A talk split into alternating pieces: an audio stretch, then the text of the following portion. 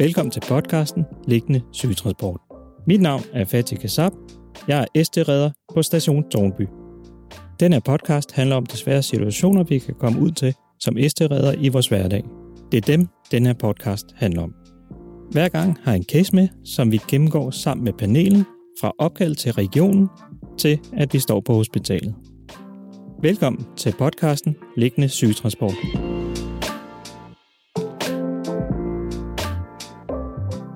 Velkommen til dagens podcast. Mit navn er Fatih, og velkommen til. I studiet i dag, der har vi Camilla, og vi har Louise i studiet også. Vil I lige introducere jer selv? Ja, jeg kan godt lægge ud. Øh, jeg hedder Louise, og jeg er uddannet paramediciner og kører ambulance fra station Tornby af. Og jeg hedder Camilla, og jeg er til daglig instruktør for den liggende sygetransport hos Falk i Region Hovedstaden. Derudover så øh, underviser jeg på ST-uddannelsen, og jeg har en baggrund som socioassistent, og så kører jeg også lidt i Region Sjælland.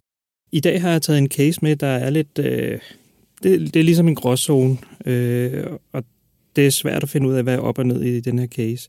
Øh, casen, det handler om begrænset behandling af vores patienter. Jeg kan lige læse op, hvad jeg sådan har gået og tænkt på. Vi modtager turen, hvor vi skal køre patienten fra hospitalet til patientens eget hjem. Ved ankomst trækker sygeplejersken os til siden og fortæller, at patienten er terminal og skal hjem for at dø til kærlig pleje, som man kalder det. Vi får nogle papirer eller nogle dokumenter, hvor der står, at øh, kunne der ske noget under transport, så skal patienten ikke genopleves. Vi får patienten skånsomt over borgen, og vi snakker lidt øh, til patienten, og patienten er godt klar over, hvad der skal ske, og de pårørende venter derhjemme. Vi kører mod patientens hjemmeadresse, hvor vi efter en lille rums tid observerer, at patienten ikke længere trækker vejret. Der bliver efterfølgende kontrolleret, om der er puls, og der er ikke nogen mærkbar puls. Hvad gør vi egentlig herfra, når det er, at vi når så langt? Jamen, øh, jeg kan godt starte. Når nu der er taget stilling til, at der er minus genoplevning, og I har set papirerne på det, så kigger I på tiden, finder altså klokkeslættet nu og her, registrerer, at det er her, patienten er sovet ind. Så ringer I til øh, vagtcentralen og fortæller dem, at vores patient er afgået ved døden. Klokken det er det. Og så finder vi ud af, hvor skal patienten hen. Nogle gange så står det på papiret, at de skal køres tilbage til afdelingen, eller at de skal køres hjem til hjemadresse. Nogle gange står der ikke noget. Det finder vi ud af her. Det, der så er vigtigt, er, når I får øh, at vide, hvor I skal køre hen, at man så øh, som redder bliver siddende om i borgerrummet hos patienten, fordi patienten er ikke erklæret død. Og det vil sige, at I sidder deromme, som I ellers ville have gjort. Ikke noget med at dække patientens hoved til. Patienten ligger på borgen, som de hele tiden har gjort, med hovedet frit, og så kører man hen der, hvor man har fået besked på. Er, er det bare vores disponent, vi skal snakke med, eller det, bliver vi sendt videre? Hvordan, hvem skal vi egentlig snakke med direkte? I de tilfælde, hvor at der er papir på det, så starter vi med at kalde op vores disponent, og derefter så snakker enten de eller vi med MK-lægen og får noteret tidspunktet, og så tager man den derfra. Skal vi så bare ringe direkte til øh, det her tilfælde Louise, som står i studiet og sige, hvor hvad, vi har en død, og så gå udenom øh, regionen? Er det dem, der vurderer, om vi skal have en ambulance ud til at vurdere, om patienten decideret er fået fred? Øh, altså man kan sige, at i, i de her tilfælde, hvis vi snakker om en patient, der er sovet ind, så er det jo kun en læge, som kan erklære en patient for død. Det kan en ambulance ikke. Øh, så det er op til AMK-lægen, hvad der skal ske derfra. Og det, der sker, når vi øh, kontakter AMK-lægen, det er, at han kan slå op i systemet, hvor efter han kan præcis se, hvad der står i de her notater, som øh, er for sygehuset eller eventuelt for egen læge. Og her er det måske rigtig vigtigt at få snakket om, at de her ting kan hedde noget forskelligt. Og jeg vil komme lidt ind på, hvad de kalder det ude i sundhedsvæsenet. Man kan risikere, at der står minus 22, 22. Det betyder også minus hjerte-lungeredning. Det stammer egentlig fra gammel tid, hvor at man på hospitalerne ringede 22-22 i tilfælde af hjertestop. Det kan også hedde behandlingsniveau, det kan hedde begrænset behandling, det kan hedde minus HLR, det kan også hedde minus ITA, og det vil sige minus intensiv behandling. Og det er vigtigt, at man lige bider mærke i, om det er det, der er tale om, eller det er minus genoplevning, der er tale om. Okay, så der er forskellige kombinationer, om det er minus HLR og minus ITA, ja. eller om det er minus HLR, ja. eller mi, det blev forvirrende. Alle de begreber, det, så det vil sige, hvis det er minus HLR minus ITA, så er det både minus intensiv behandling, men det er også minus genoplevning. Okay. Du kan jo godt risikere at komme ud til en patient, hvor at, at der egentlig er minus genoplevning på, men hvor patienten har en rigtig dårlig respiration, måske har de en masse slim nede i halsen, øh, hvor man kan høre, at de raller rigtig meget, så betyder det jo ikke, at de bare kan fragtes som en anden pakke. Altså, der, der er vi nødt til stadigvæk at symptombehandle patienten. De skal jo ikke ligge og lide. Det er kun i tilfælde af hjertestop, at, at der er minus genoplevning. Hvis der så er minus intensiv behandling, så skal de jo stadigvæk symptombehandles, men ikke køres ind på en intensivafdeling. Okay. Altså, øh, Louise, du har jo mange års erfaring inden for ambulancetjenesten. Hvad er det, vi kigger efter? Hvordan vurderer du, er det noget, de skal blive hjemme, eller om de skal køres videre? Hvad, hvad, hvad, hvor er vi henne af? Det er jo et tungt emne der, og det er et svært emne at, at styre på. Jamen, det er et super godt spørgsmål, fordi det er meget individuelt. Øh, hver patient har jo sin historie, både øh, sin almindelige, men også deres syge historier. Og i den forbindelse er det virkelig vigtigt at finde ud af, hvad er det lige præcis, den her patient har af sygehistorik? Hvad er det, der er aftalt med egen læge? Hvad er det, der er aftalt med sygehuset? Og også i forhold til at blive hjemme, når det er, de dårlige. Fordi som Camilla også siger, det her med at symptombehandle, det er også rigtig, rigtig vigtigt. Ligger de og har sekret, det er ikke en værdig død. Det er heller ikke en værdig død at for eksempel have det, der hedder et lungedem, altså væske i lungerne, hvor de ligger og bobler. Og det er jo der, at øh, SC-redderne, at det er rigtig, rigtig vigtigt, at de kontakter os.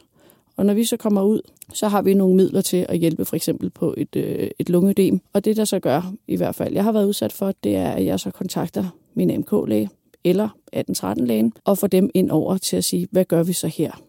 Samtidig med, at jeg selvfølgelig inddrager personalet på plejehjemmet eller de pårørende eller patienten selv. Fordi mange af de her patienter er udmærket godt klar over, hvad de vil og hvad de ikke vil. Så øh, det er den måde, vi i hvert fald går til det på.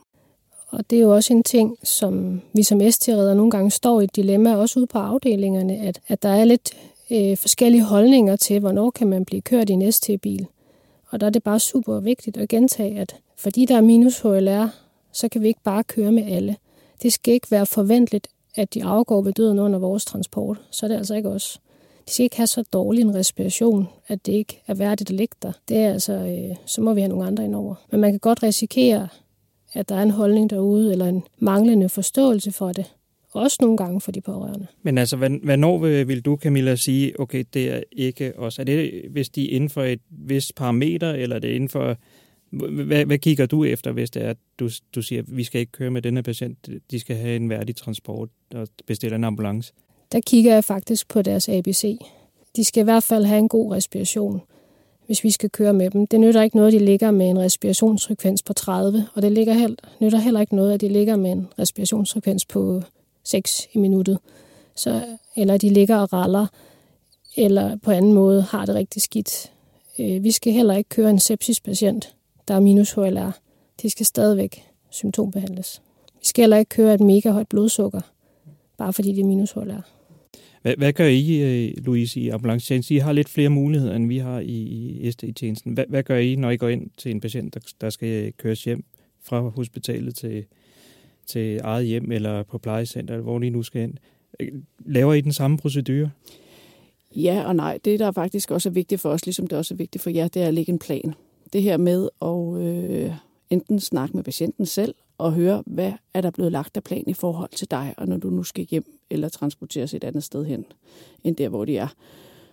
Eventuelt så kan vi trække øh, sygeplejersken lægen til siden. Det er jo ikke altid patienterne lige ved, at det måske er deres sidste stadie af deres liv. Øh, og derfor er det vigtigt at, øh, at værne om, øh, hvad det hedder? GDPR, tavshedspligten. Ja, lige præcis. Så på den måde så er det rigtig vigtigt, at der bliver lagt en plan, før vi ligesom forlader det sted, hvor vi afhenter patienten. Så i det her tilfælde kunne det være eventuelt at snakke med sygeplejersken og sige, hvad er planen her? Har I noget på skrift, hvor der står, at den her person måske ikke har taget valget om ikke at blive genoplevet? Det kunne være en mulighed, eller som sagt snakke med patienten.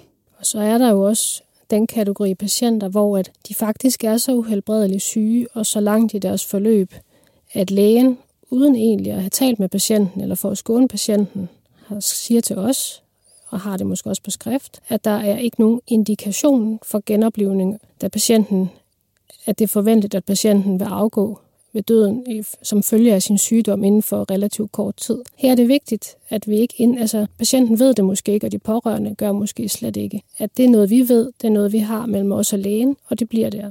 Er der sådan en rød tråd igennem alle regioner, at det er det samme måde, man gør det på, eller er der, er der forskel på regionerne? Altså, det burde jo være den samme behandling, patienten får, uanset om de bliver kørt i syd eller nord eller midt.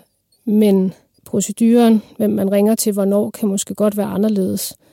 Men for at ligge i en sygtransportbil, så skal man jo selvfølgelig ikke være ved at blive kvalt i sit eget sekret, eller ligge med en bravende sepsis. Det burde give sig selv. Men hvad nu, hvis det var omvendt? Hvis det var fra patientens eget hjem, og så skulle til hospitalet? Jamen, i, i min verden vil det være det samme. Altså, skal man ligge i en liggende sygetransport, så skal man også have en normal respiration. Man skal ikke ligge og lide i vores biler. Vi kan jo ikke gøre noget undervejs, og det er rigtig vigtigt at skelne imellem. Har patienten brug for noget nu og her for at symptomafhjælpe, eller har de ikke? Og hvis du er i tvivl, så er du ikke i tvivl. Så ringer du og vender den med MK-lægen og siger, vi står med den og den patient. Der er det og det og det, vi ser det og det. Der er taget stilling, eller der er ikke taget stilling, og så tager man den derfra. Men, men hvornår ser du, Louise, at vi skal, i det her tilfælde, hvor det er fra eget hjem og så ind til sygehuset, hvornår ser du, at, det, det, at vi skal ringe? Er det, når vi har vurderet patienter, som øh, Camilla siger, at vi skal lige tage højde på, på de her ABCD e og alle de her ting, hvor du vurderer, jamen den er god nok, vi, kan, vi bliver kørt i en ambulance, fordi at patienten skal have det så godt som muligt, eller hvornår kan vi sige fra? I skal sige fra, når I kan mærke, at der er et eller andet, der ikke er, som det skal være, eller I føler utrygge. Så skal I på hver et tidspunkt sige fra, uanset hvordan det må ledes. Det vigtige er også lige præcis, som Camilla siger, det her kontakt med MK, inden du forlader hjemmet. Hvis der ikke er lagt nogen plan, og I godt kan se den her patient, nogle gange med ST-transport, de kan jo faktisk godt have ligget i flere timer og ventet. Og patienter, de ændrer sig, situationer ændrer sig, sygdomsbilledet ændrer sig. Så derfor er det rigtig, rigtig vigtigt, at lad os nu sige, fem timer før har der været en ude at vurdere og sige, at den her person kan køres i ST, og personen har ventet fem timer. Der kan godt have været sket rigtig, rigtig meget i de her fem timer. Og så er det vigtigt at vurdere og sige, godt, skal vi blive her? Er der en anden plan? Vi skal også tænke på, hvis det var vores egen pårørende, om vi synes, det var sjovt, at de blev transporteret rundt, i stedet for måske at være derhjemme og få en værdig død, hvor familien var omkring dem og holde dem i hånden. Og selvom man er døende, så kan, det, kan man godt få en infektion, en urinvejsinfektion, som jo er en af de hyppigste årsager til indlæggelse blandt ældre i Danmark. Det kan man sagtens få, selvom man er terminal og med noget helt andet som cancer for eksempel. Så øh, tvivlen kommer altid patienten til gode. Okay. Så, så, men altså, jeg har oplevet det her med, med, at vi nogle gange får en seddel i hånden, og vi får øh, enten en mundtlig overlevering øh, øh på, at patienten ikke skal genopleves. Hvornår det juridisk er vi bakket op, bliver bakket op omkring det her? Jamen, altså for det første, hvis du er i tvivl, er du ikke i tvivl. Men hvis du får en fysisk seddel i hånden, den kan egentlig øh, se ud på mange måder. Der kan ligge nogle standarder på hospitalerne, som regionen har lavet. Men i princippet, kan en læge skrive den på et stykke papir til dig, bare den indeholder nogle bestemte ting. Og det er navnet, patientens navn og CPR-nummer. Det skal fremgå tydeligt af dokumentet, hvad det handler om, altså at det er minus HLR. Så skal der være en dato. Hvis det er dags dato, så er det, der skal stå. De kan også have en udløbsperiode på 6 måneder, hvis nu det er en strålepatient eller dialysepatient, der bliver kørt tit, at der så også er en slutdato. Så skal der stå lægens navn med blokbogstaver og lægens underskrift så er den juridisk gyldig. Det er, hvis du får et decideret minus HLR notat dokument i hånden. Det kan også være et journalnotat, hvor der er skrevet ind, at lægen siger, at der ikke er indikation for genoplivning, og i tilfælde af, så skal der ikke gen- eller startes genoplivning. Så tager man et billede med PPJ'en, hvis man har sådan en, og ellers så, øh, så vil jeg ringe til MK-lægen, hvis det skulle ske undervejs, for lige at være sikker. Øh, nu, nu er jeg lidt nysgerrig, Louise. Hvor meget kan du se på din PPJ? Står I nogle gange i samme situation som os, hvor I bare får et papir i hånden, eller står det på jeres PPJ? Hvordan ser det ud hos jer? Fuldstændig på samme måde som os. Vi kan gå ind i tidligere journaler på patienten, men øh, vi kan ikke se de her øh, notater fra egen læge og alle de ting. Så det vi også gør, det er at ringe til vores AMK-læge og spørge, hvad er planen på den her patient her? Og er man den mindste smule i tvivl, så starter man op, med HLR, så ringer Marker til MK-læge, og så finder I rigtig hurtigt ud af, om I skal fortsætte, eller I skal stoppe. Man kan ikke blive straffet for at gå i gang med at genopleve, hvis du er i tvivl.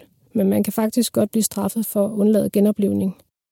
Hvad med, altså jeg har oplevet nogle gange, at øh, man, man efterfølgende har kørt turen og sådan noget, at man finder ud af, at der faktisk øh, ligger sådan en seddel, men den ligger nede i konvolutten, som er så forsejlet med, med, med, hvad de nu har printet ud af papir.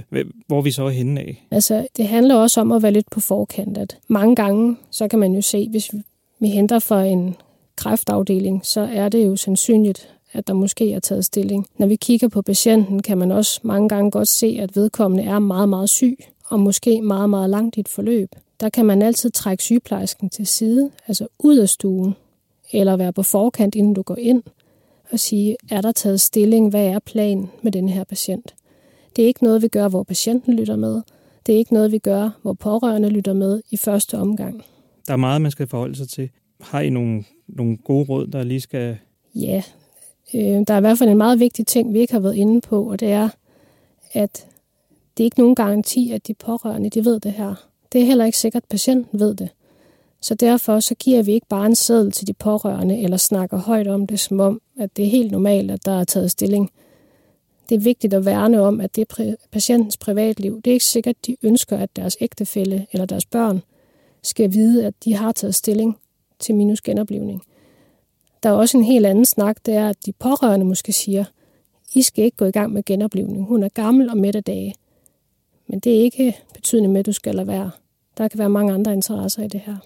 Men hvis I skulle give os nogle sådan afsluttende råd, øh, hvad, hvad vil I sige, det, der er, hvis vi starter med dig, Louise? Jamen, det er at øh, kigge situationen an, og så lave en plan. Simpelthen lave en plan, hvad skal den her patient, når vi forlader enten sygehuset eller eget hjem. Og hvis vi er i tvivl, så kontakt vores samarbejdspartnere, som øh, eventuelt kunne være AMK. Netop som Louise siger, er du i tvivl, så er du ikke i tvivl. Og så være opmærksom på, at, på, øh, at det kan hedde mange ting på skærmen, og at man ikke får forvekslet nogle ting, fordi vi kan godt komme ud for i den liggende sygetransport, at der står minusbehandling eller ingen behandling. Men det betyder altså ikke nødvendigvis, at der er minus HLR. Det kan også være en måde at skrive på, at det er okay, at patienten kører i en ST-bil og ikke i en ambulance. Så vær nu sikker inden du gør noget. Spørg ind og sørg for at få afstemt, hvad er det, de mener med det, der står på skærmen. Og det samme, når du kommer ud på afdelingen og måske får vist, at der er minus HLR, så er det også noget, du får ført på turen. Sådan at turen altid stemmer overens med det, du rent faktisk kører med.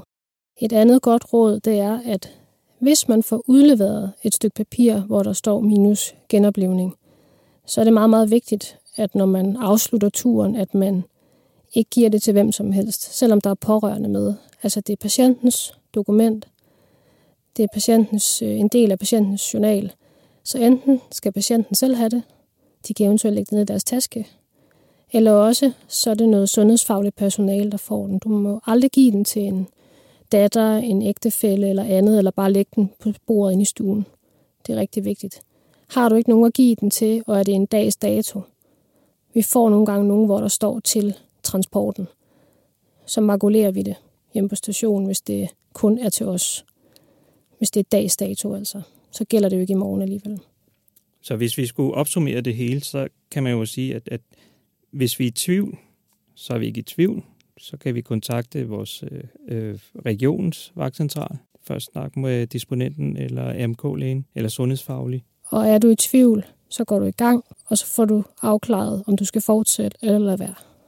Og er patienten dårlig, så ringer du efter en ambulance, fordi det skal være værdigt for patienten. Det er det allervigtigste. Så vil jeg i hvert fald sige rigtig mange tak til dig, Louise, og dig, Camilla, fordi I vil være med i studiet i dag om denne svære podcast. Tak fordi jeg måtte være med. Det var øh, virkelig spændende, og øh, ja, det er et svært emne, og det er rigtig, rigtig vigtigt, at vi egentlig sætter fokus på, så vi snakker det samme sprog alle sammen. Ja, tak fordi jeg måtte være med. Du har lyttet til podcasten Liggende Sygetransport, der er produceret af Munk Studio for Redernes Udviklingssekretariat i 3F. Send din input, ris og ros til mailen ros 3f.dk. Det er altså r u s 3f.dk.